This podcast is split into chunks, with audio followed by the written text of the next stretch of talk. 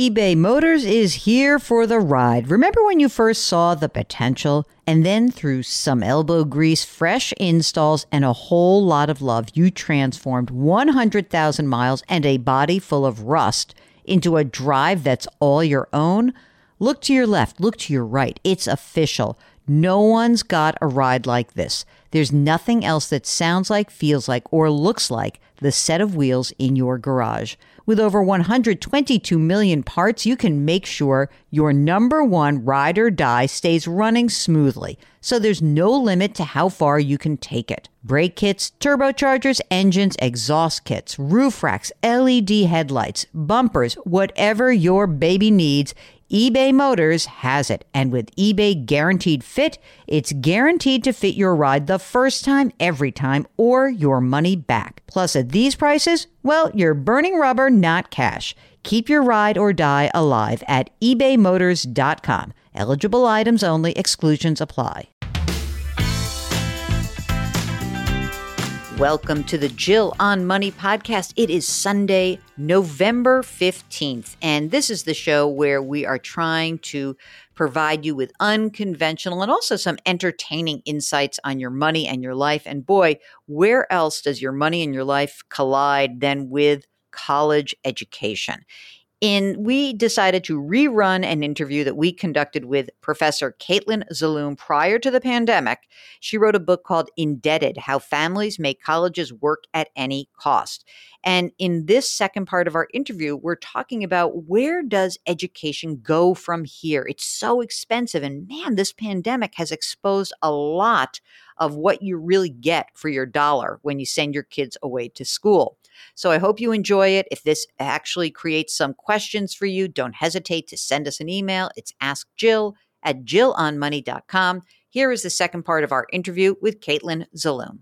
Are we building essentially what will become a two tiered system where you have, you know, really rich people will continue to send their kids to expensive schools and everyone else will get what in your hope? Well, I think one thing that we need to remember is that in this country, we have had some of the best public colleges and universities in the world. I'm a graduate of UC Berkeley. That's where I got my PhD.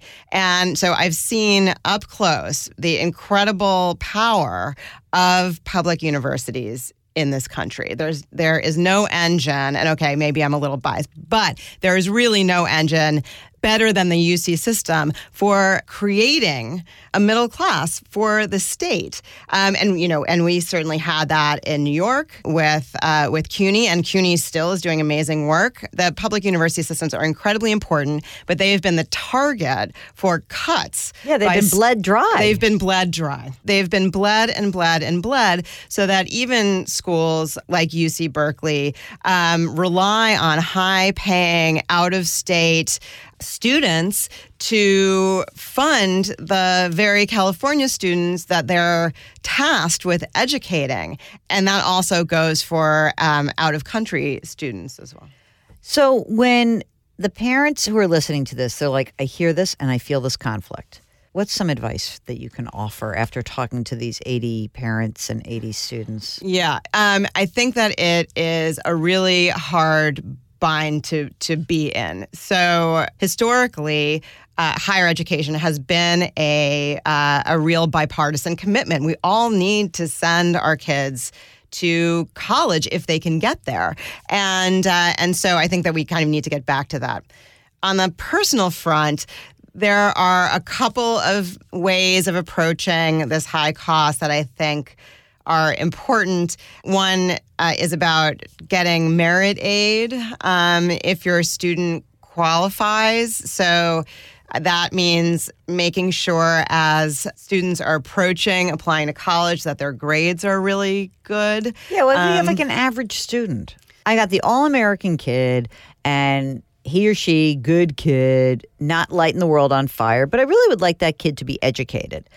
Do you find that there are some, did you find some families who could say, this is all we have? So, first of all, I think that, that the advice about shooting for merit aid, I mean, it of course only increases the pressure on students who right. are already feeling an enormous amount of pressure. So, you know, I say that with a certain degree of uh, hesitation. You know, I think that the other aspect is to really think very broadly about what kind of schools can be good for your kid. Right. And like with stop with the judgments. I actually had an NYU professor who who said to me like, "Well, you know, if you can get into the top school, great, but otherwise do not go to a private school. Like you're insane. You're mm-hmm. throwing your money out the mm-hmm. window. Mm-hmm. But again, I think that brings up that conflict. I want to give my kids what I think is the best match, the best school. The, but why? Uh, but again, yeah. that's a hard conversation, right? It, well, it's a hard conversation, and I also think that that we need to be thinking about the kind of decision ecology in which families exist. Okay, so mm. there, it's like a landscape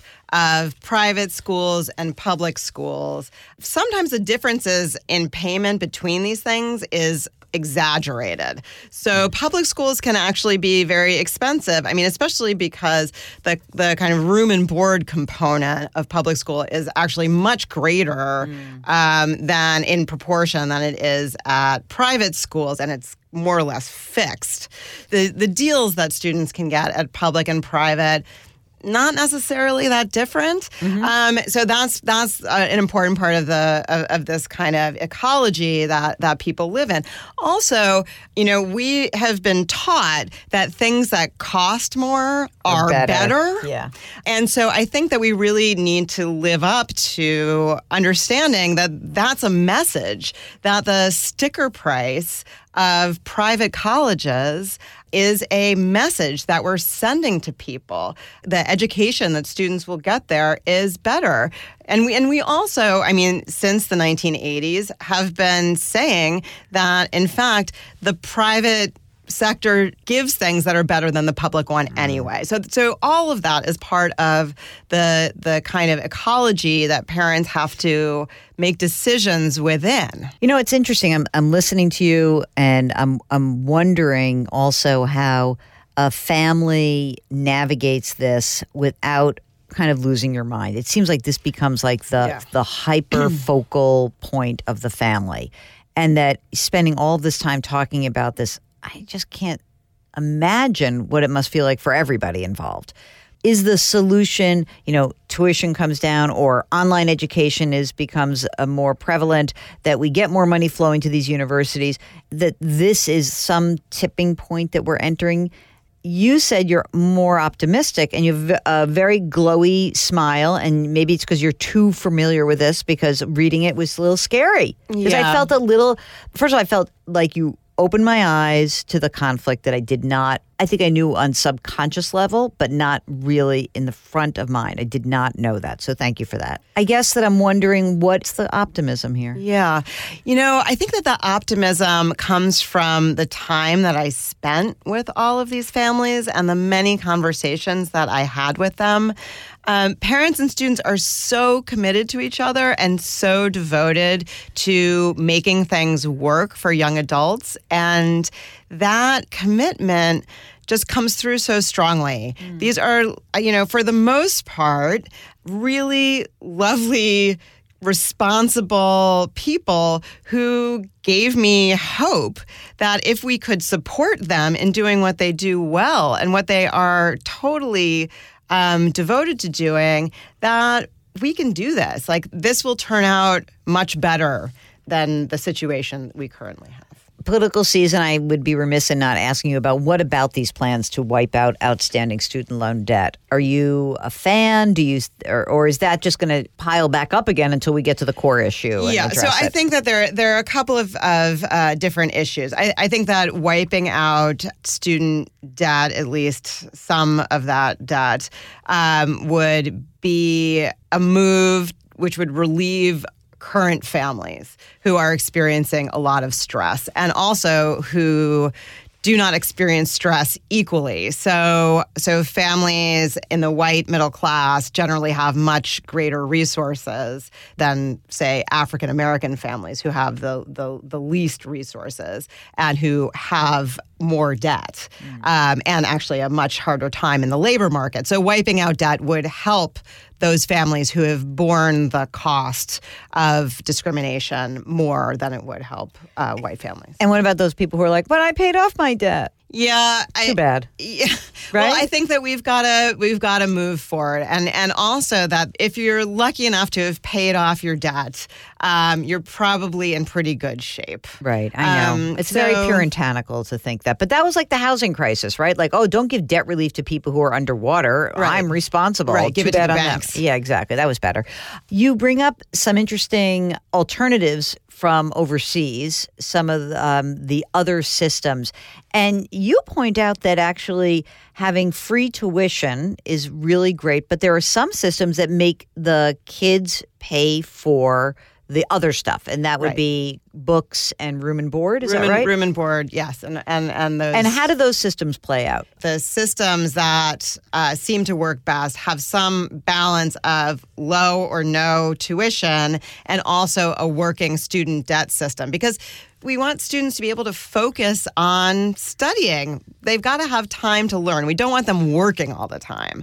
And so I think that it's really important to note that even free tuition doesn't mean no debt necessarily mm-hmm. because you take on debt for good reasons when you're in college like to open up time to, to study and mm-hmm. to cover to cover room and, and, board and you know the occasional meal out or you know um, food for your four-legged uh, kids that you might bring with you to school so we do need a functional debt system as well as as low or no tuition.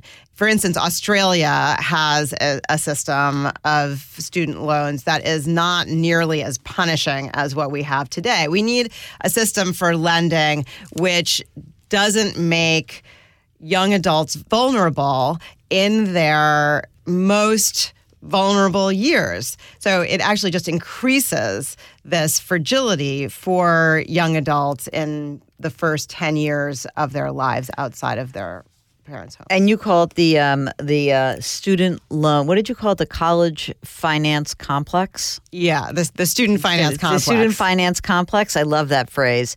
What is the best lending situation, or what is the best structure that you could imagine if we started fresh? College might be fifty thousand dollars for you, and it might be twenty thousand dollars for you, and you don't know. And like, and imagine walking into a car dealership where they were like, "This Ford might be fifty or twenty thousand dollars." Good Who luck. Knows? Good luck. Yeah. I mean, that would not, that just makes no sense to begin with. So that's kind of the baseline strangeness of it all, mm-hmm. as far as I'm concerned.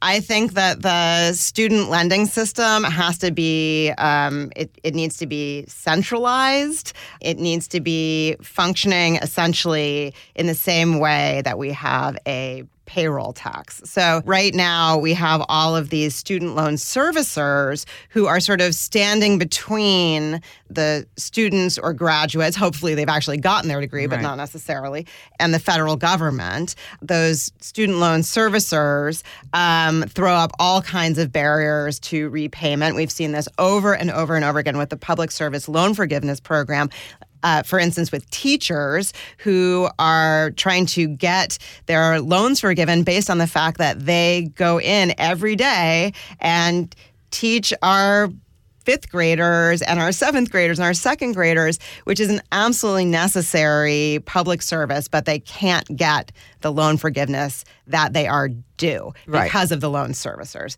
Well, should there yeah. be loan servicers? In other words, the government had said we don't want to be in that business, right? And so it's very convoluted. I mean, there's a lot of different things that make me nuts about the system. I mean, there's all different rules and there's all different ways of reporting yes. it and there's all different ways of the aid letters coming from these. There's no consistency. No. No wonder people are pulling their hair out of their head. Exactly. This is just another aspect of the incredible uncertainty that people have to face when it comes to the student finance complex. So we really, really, really need to take the uncertainty out of it. And from my perspective, um, we could, with the loan system, pretty much just take the idea out of the Australian playbook. Yeah, like use it, it works. Yeah. Let's move on. Yeah. Okay, that's it for the show. Don't forget, Anytime you have a question, you can shoot us an email, ask Jill at jillonmoney.com, or you can go onto the website, jillonmoney.com. We've got a contact button there. If you wouldn't mind, spread the word about this podcast. We endeavor to really expand our audience every single day. I try to remember to do this, but I always forget. Our music is composed by Joel Goodman. Mark Talercio, he is our executive producer. Uh, our research assistant is Theo Talercio. We're distributed by Cadence 13. Don't forget to wash your hands, to wear your masks, to maintain that physical distancing. Do something nice for somebody today. We'll talk to you tomorrow.